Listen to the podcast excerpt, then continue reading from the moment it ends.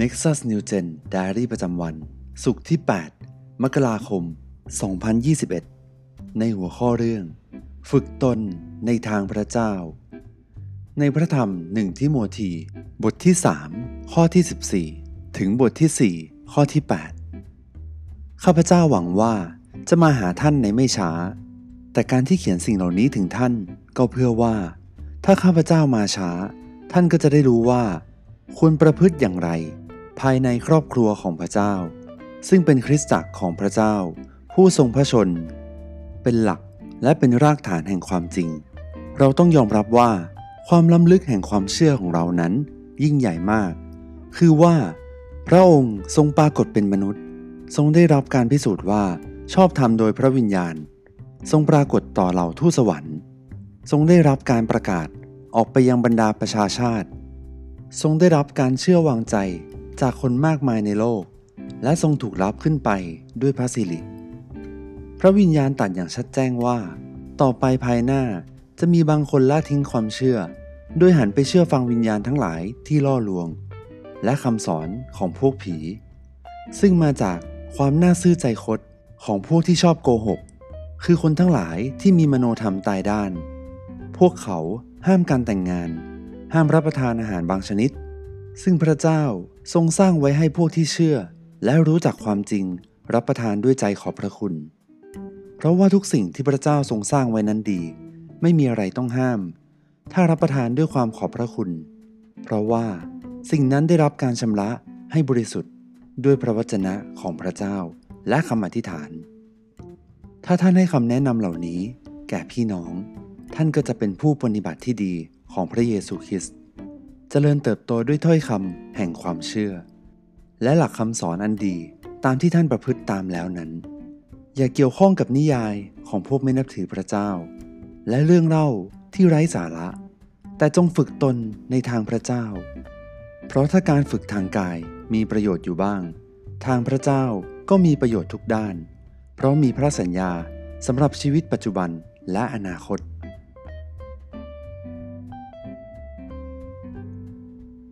ข้อสังเกต เปาโลเขียนจดหมายฉบับนี้ด้วยวัตถุประสงค์อะไร ในบทที่ 3 ข้อที่ 15 ถ้าข้าพเจ้ามาช้า ท่านก็จะได้รู้ว่าควรประพฤติอย่างไรภายในครอบครัวของพระเจ้า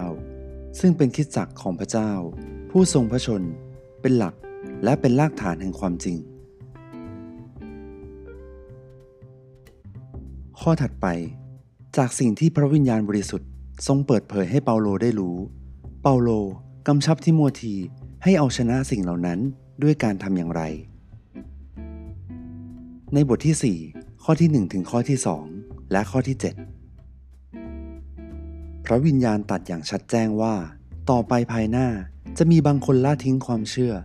โดยหันไปเชื่อฟังวิญญาณทั้งหลายที่ล่อลวง และคำสอนของพวกผี ซึ่งมาจากความน่าซื่อใจคดของพวกที่ชอบโกหก คือคนทั้งหลาย ที่มีมโนธรรมตายด้าน อย่าเกี่ยวข้องกับนิยายของพวกไม่นับถือพระเจ้า และเรื่องเล่าที่ไร้สาระ แต่จงฝึกตนในทางพระเจ้า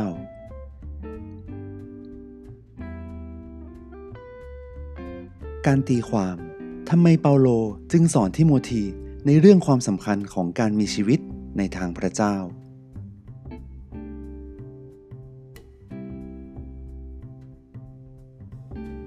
การไตร่ตรอง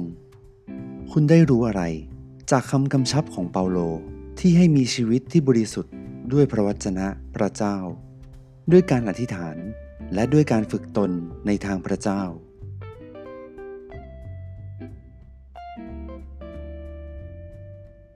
การนำมาปฏิบัติ คุณฝึกตัวเองให้อยู่ในทางพระเจ้าได้อย่างไร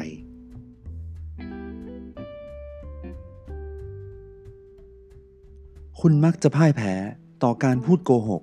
และการล่อลวงในเรื่องใด แล้วคุณจะทำอย่างไรเพื่อที่จะมีกำลังในการเอาชนะ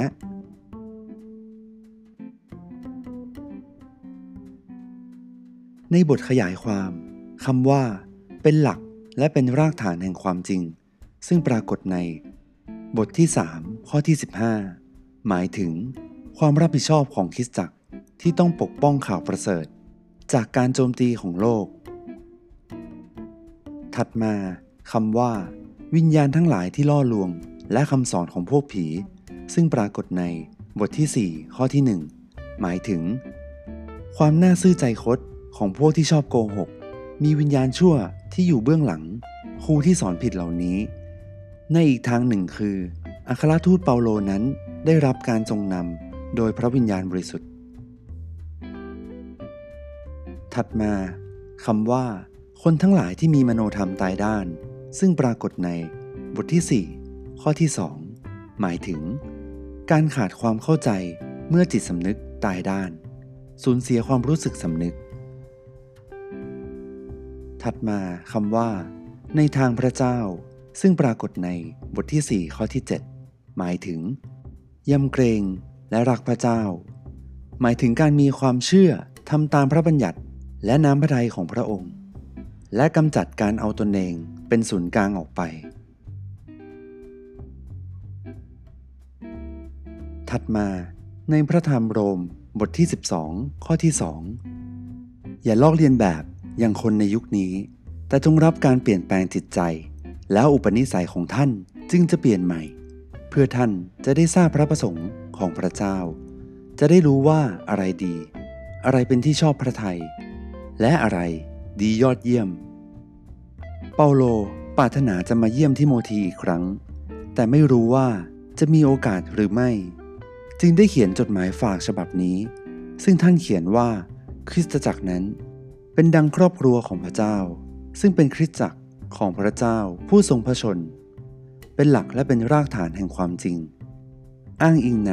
บทที่ 3 ข้อที่ 14 ถึงข้อที่ 16 เป็นที่เชื่อได้ เพราะพระวิญญาณ เป็นที่เชื่อได้ เพราะพระวิญญาณตัดอย่างชัดแจ้งว่า ต่อไปภายหน้าจะมีบางคนละทิ้งความเชื่อ โดยหันไปเชื่อฟังวิญญาณทั้งหลายที่ล่อลวง และคำสอนของพวกผี ซึ่งมาจากความน่าซื่อใจคดของพวกที่ชอบโกหก คือคนทั้งหลายที่มีมโนธรรมตายด้าน ไม่สัตย์ซื่อ และถูกหลอกลวงด้วยคำสอนเรื่องการบำเพ็ญตนแยกจากสังคม อ้างอิงในบทที่ 4 ข้อที่ 1 ถึงข้อที่ 3 หนทางเดียวที่จะสามารถแยกแยะความจริง และปกป้องจากคำสอนผิดได้ ก็โดยการดำเนินชีวิต ในความบริสุทธิ์ ผ่านพระวจนะและการอธิษฐาน ดังนั้นคริสเตียนทุกคนต้องฝึกตนตลอดเวลา เพื่อจะทำให้ตน มั่นคง ห่างไกลจากคำสอนผิดและวิญญาณหลอกลวง ซึ่งไม่สามารถทำได้โดยเพียงแค่การอ่านพระคัมภีร์ซ้ำๆหรือการอธิษฐานธรรมดา แต่